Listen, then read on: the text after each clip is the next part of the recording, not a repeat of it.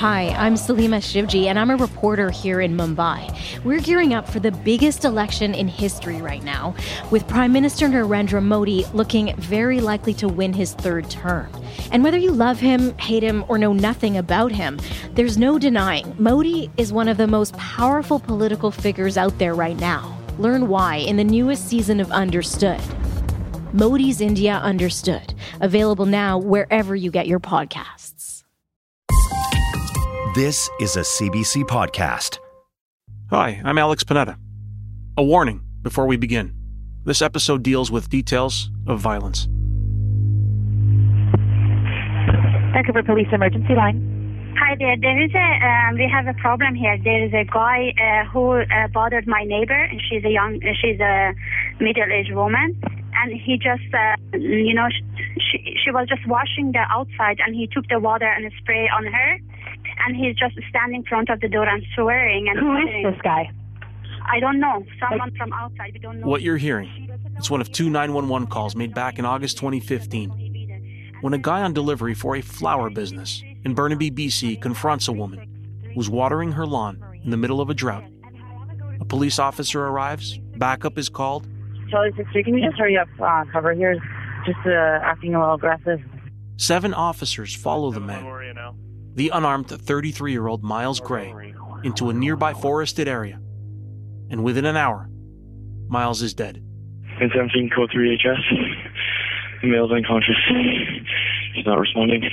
He's beaten so badly, his eye socket was fractured, his nose, his rib, broken, his voice box crushed, his testicle ruptured. His injuries were so severe that an autopsy couldn't determine what exactly killed him. Myles's mother and sister have said they're haunted by questions about what happened that day. But the only surviving witnesses to Myles's death, they're the police officers who beat him. And they weren't talking, not publicly. It just feels very corrupt that this can happen in Canada. Um, that they haven't had to say anything, and we've just been waiting. And that all changed last week. Nearly eight years later, a coroner's inquest is now underway in BC, looking to determine the facts around his death, and with the help of a jury, to make recommendations to prevent similar deaths in the future. My colleague Rhianna Schmunk is here. She's covering the inquest in Vancouver, and she's going to walk us through what we're learning about what happened to Myles Gray.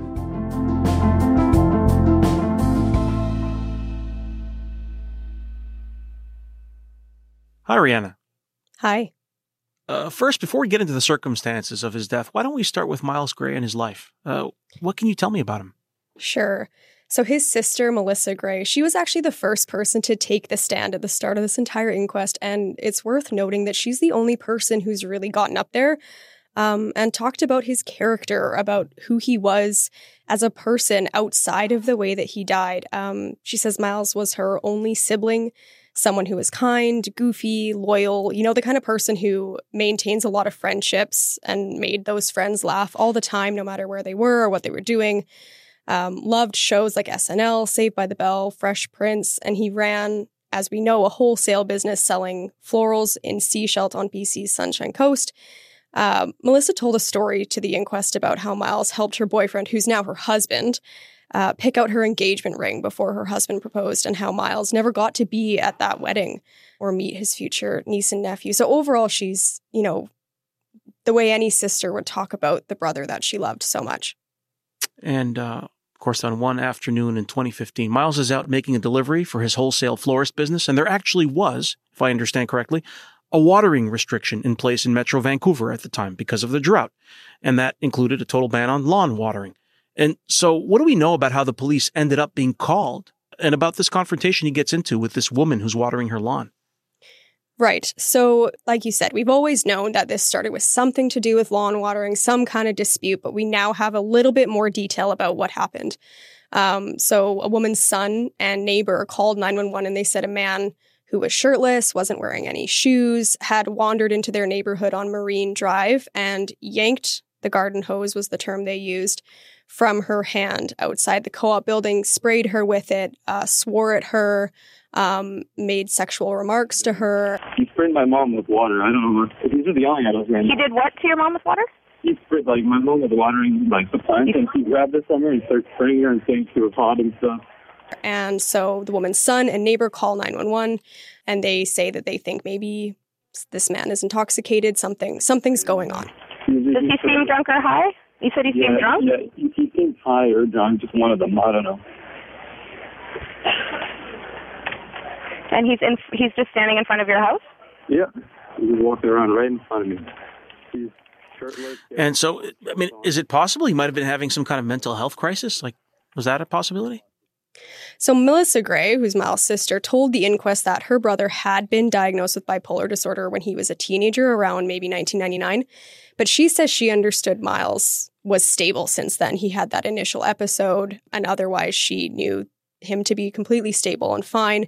Um, his family doctor also testified and said he knew about a historical diagnosis, but believed the bipolar was well controlled. Uh, Melissa Gray now actually works as a psychiatric nurse, and she says that Hmm.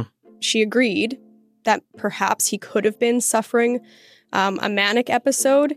But if that was the case, she said he would have needed some compassion and some help.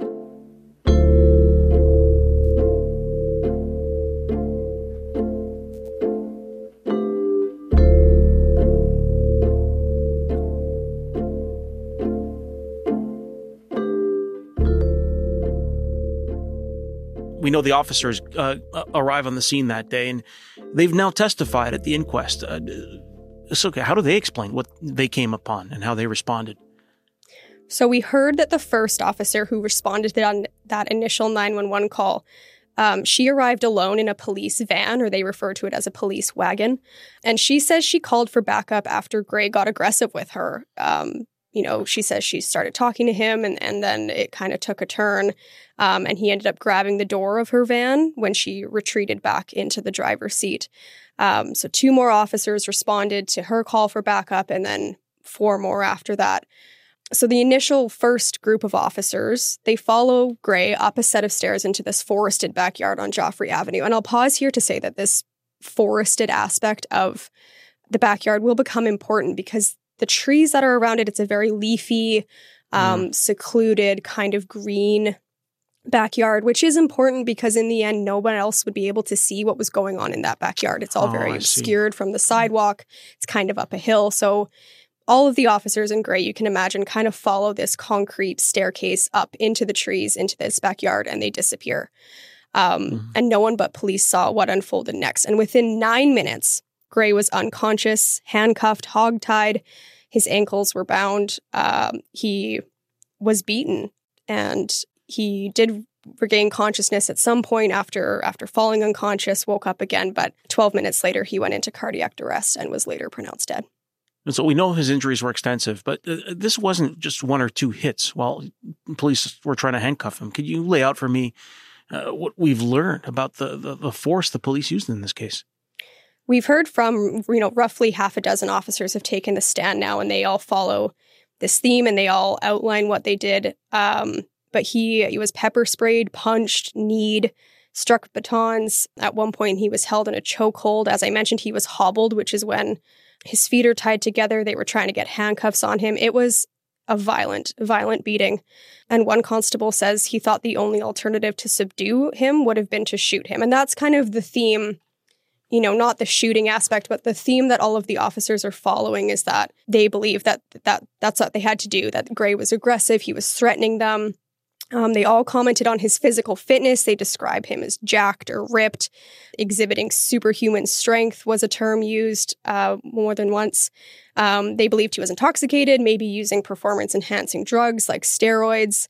So they all paint a picture of someone who they couldn't subdue through any other means. Okay, well, just to be clear here, uh, Myles Gray was unarmed. I mean, have any of the officers indicated that anybody, like anyone at all, attempted to de escalate the situation before resorting to force? So the first officer, as I mentioned, she says she got on scene. She's just responding to a disturbance at this point, and she says she did try to talk to him. You know, hey man, how's it going? You okay? But something that the family has pointed out is that they don't think so. They think that the others, the others who responded to her calls for backup, uh, just kind of went in and uh, didn't give de-escalation a fair chance. They need to be able to verbally de escalate people. They need to learn what to do when somebody is in a crisis. If someone's having a mental health crisis and they aren't wearing shoes and they aren't wearing a shirt, they should be able to identify that. And I, I can't like I can't imagine what it must have been like for Myles uh, Gray's family to hear this testimony. And uh, how have they been reacting uh, to, to to the things they've been hearing? So they have been in the room in the inquest room. It's quite a small room, so they are quite you know physically close and hearing all of this you know, it's as I said, it was a violent beating, and it's difficult for anybody to listen to, but unimaginably so.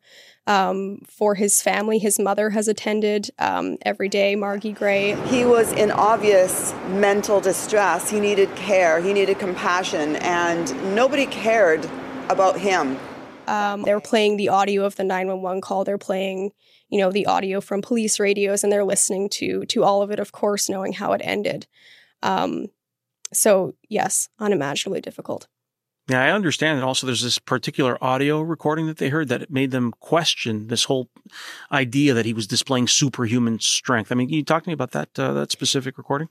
Right. So something that the officers have said is that the use of force escalated because he Gray was not responding to any of he wasn't feeling pain. Multiple officers have said he didn't appear to be feeling any pain. You know, they would punch him, that didn't work. Then they would get the baton, that didn't work. And they, so they're saying he, you know, superhuman strength, not feeling any pain, not phased by any of this.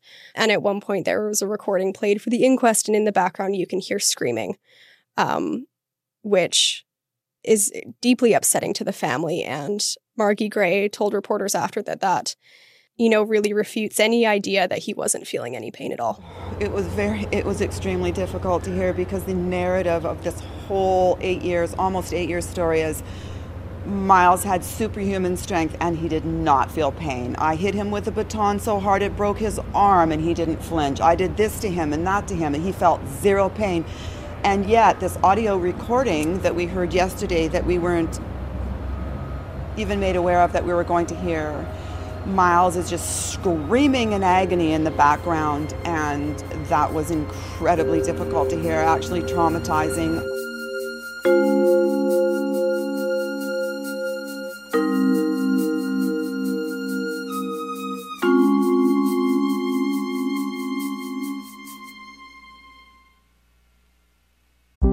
The climate is changing, so are we. I'm Laura Lynch, and I host What on Earth that's CBC's Climate Solutions podcast. Twice a week, we take you around the world to find the people who are trying to build a better future for all of us. We explore Indigenous science, new technologies. We talk openly about mental health and climate anxiety. We also take your smart questions all the time. Come find What on Earth wherever you get your podcasts. We've talked about superhuman strength. I want to ask you about excited delirium one officer testified that his first impression was Myles is experiencing what I just mentioned, something called excited delirium, which he thought could lead to this so-called superhuman strength. What is excited delirium? So this is a highly contentious term, actually, uh, and it typically describes kind of this state of agitation, aggression, uh, extreme strength, overheating, like physical overheating, uh, and distress that's generally linked to drug use or mental illness. And it's been used a lot as, a, as an explanation for sudden, unexpected deaths uh, during interactions with the police you mentioned it's been referred to in other prominent cases. It came up in the testimony of an Ottawa police officer in the death of uh, Abdi. Senior RCMP officers cited it in the death of Robert Dziekański at Vancouver's airport in the U.S. Uh, defense lawyers mentioned it in the George Floyd case. It's a controversial term. Could you talk to me about what, like what makes it controversial? Right. So, and I pause here to say it was also one of several possible explanations given by a forensic pathologist for the death of Gray, but that was back in 2015. And we know now that Gray's injuries were so extensive um, that forensic pathologists weren't ever able to determine a cause of death. But this excited delirium, the pathologist said maybe this could have been a possibility. But that was back in 2015, and there's a major shift underway. Medical examiners and coroners across Canada and the US are starting to reject excited delirium as a cause of death. Both the American Medical Association and the American Psychiatric Association have dismissed this diagnosis entirely.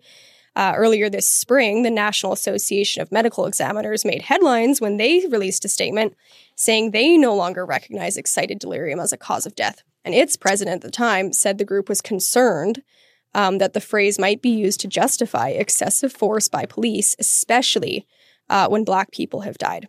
It's also not a recognized diagnosis, according to several bodies, including the World Health Organization. Okay, so okay, given, given all that controversy, then like, what has the coroner's guidance been to the jury uh, when it comes to how they should treat the concept of excited delirium in their deliberations? Right. And the inquest, I'll say, started off with a bit of a debate about this. Witnesses hadn't even been called and were already, this is already on the table. This is already something that lawyers are, are kind of getting into a spat about. Um, lawyers for the family and Vancouver police were having a back and forth about which experts should be allowed to give evidence about excited delirium. So, right out the gate, this is contentious. Um, police officers, as we expected, have said that they believed Myles Gray was experiencing excited delirium the day he died, but the presiding coroner cautioned jury members about it and said most, as I mentioned, most pathologists no longer recognize the term as a cause of death and that the medical community is debating its relevancy. So the coroner also noted that the inquest will hear from a medical expert later on about the phrase, and he told the jury to take less weight on a layperson's statements about it, referring to, you know, a police officer who's not a medical expert.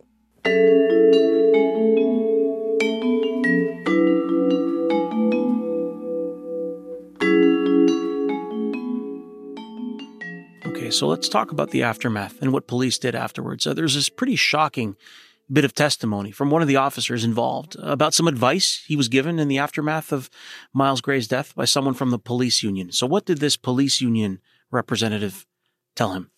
Yes. So constables Josh Wong, Derek Kane, Bo Spencer, three of them, three of the seven, told the inquest that a senior union representative told them not to take handwritten notes about the fight after Gray died. Wong says he was taken to police headquarters after Gray died, you know, to wait for lawyers, the union reps, the IIO. He says he was sitting there in this red leather chair with a pen and notebook ready to go um, when a senior rep came up to him and told him not to write any notes. So don't leave a Uh, paper trail. Don't leave a paper trail. He doesn't remember the exact words, but something to the degree of, you know, don't write that down. Um, and he says he thought it was odd, but he listened and then um, went home and typed up some notes later and saved them on a USB stick and uploaded them to the police database months after that.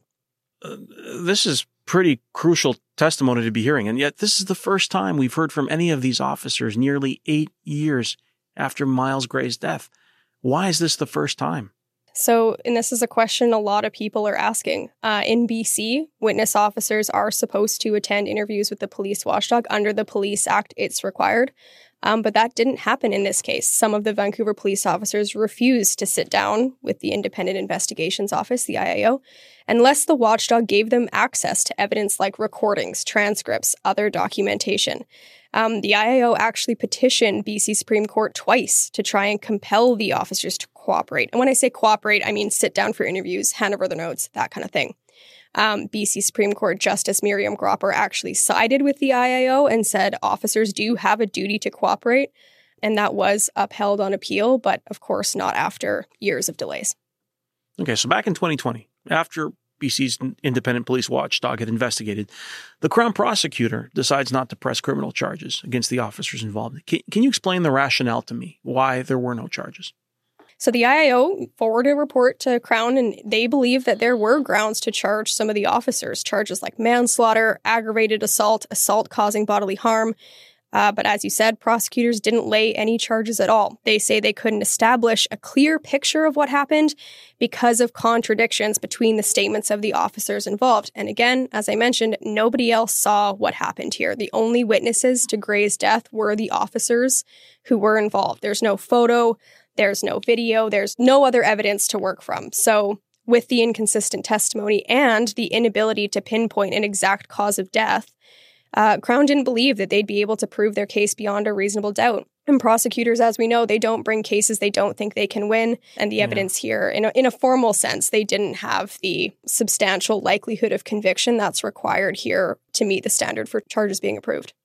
And again, you mentioned they're surrounded by trees. It's just, it's the only witnesses are these officers. And you explain how some of these officers didn't cooperate with that watchdog investigation. Uh, but what made this coroner's inquest different? So, a coroner's inquest can actually summon people. It's like a subpoena. You can essentially force them to come and testify. But in exchange, anything that is said in their evidence or their testimony can't be used against them in a criminal trial or civil proceedings in the future. That's kind of why coroner's inquests in BC go last. They go after the criminal cases dealt with or after a civil case is dealt with. Um, so I'll say here that there is a separate investigation happening right now into the officer's conduct. Um, from a misconduct perspective, the Office of the Police Complaints Commissioner in BC is investigating this. And the police chief in charge of that file found the officers might have abused their authority by using unnecessary force on Gray. Um, my colleague Bethany Lindsay has done quite a bit of reporting on this, mm. and he found, the police chief found, six of the seven officers might have neglected their duty. Also, on top of the abuse of authority allegations, they might have neglected their duty by failing to take any written notes about what happened to Gray. Uh, now, the discipline for abuse of authority could be as severe as being fired if the allegations are proven, and for neglect of duty, it could be suspension without pay for 30 days. And there will be a disciplinary hearing on all of this oh. potentially later this year. Okay, so all these years later, it's not we're not just looking at a, a fact finding exercise at, a, at, a, at an inquiry being where this ends. There's there is the potential for for some sort of discipline.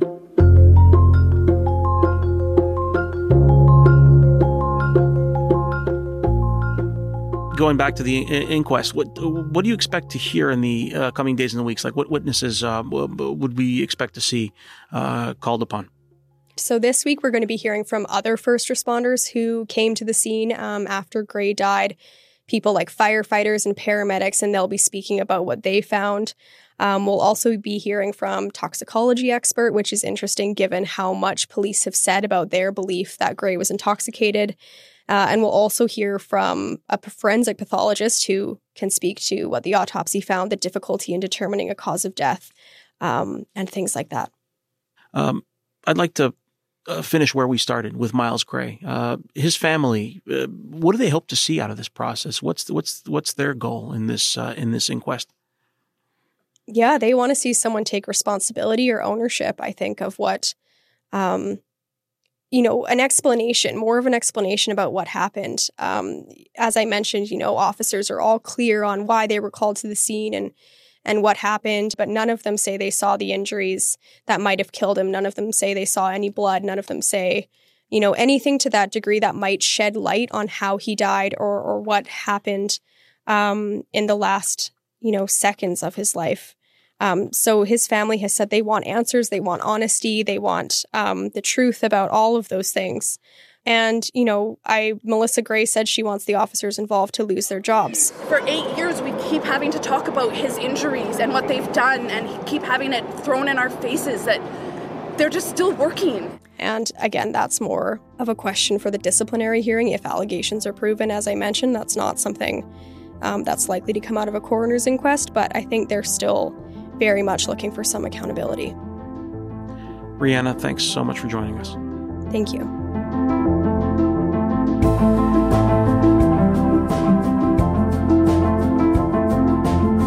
That's all for today. I'm Alex Panetta in for Jamie Poisson. Thanks for listening, and we'll talk to you tomorrow.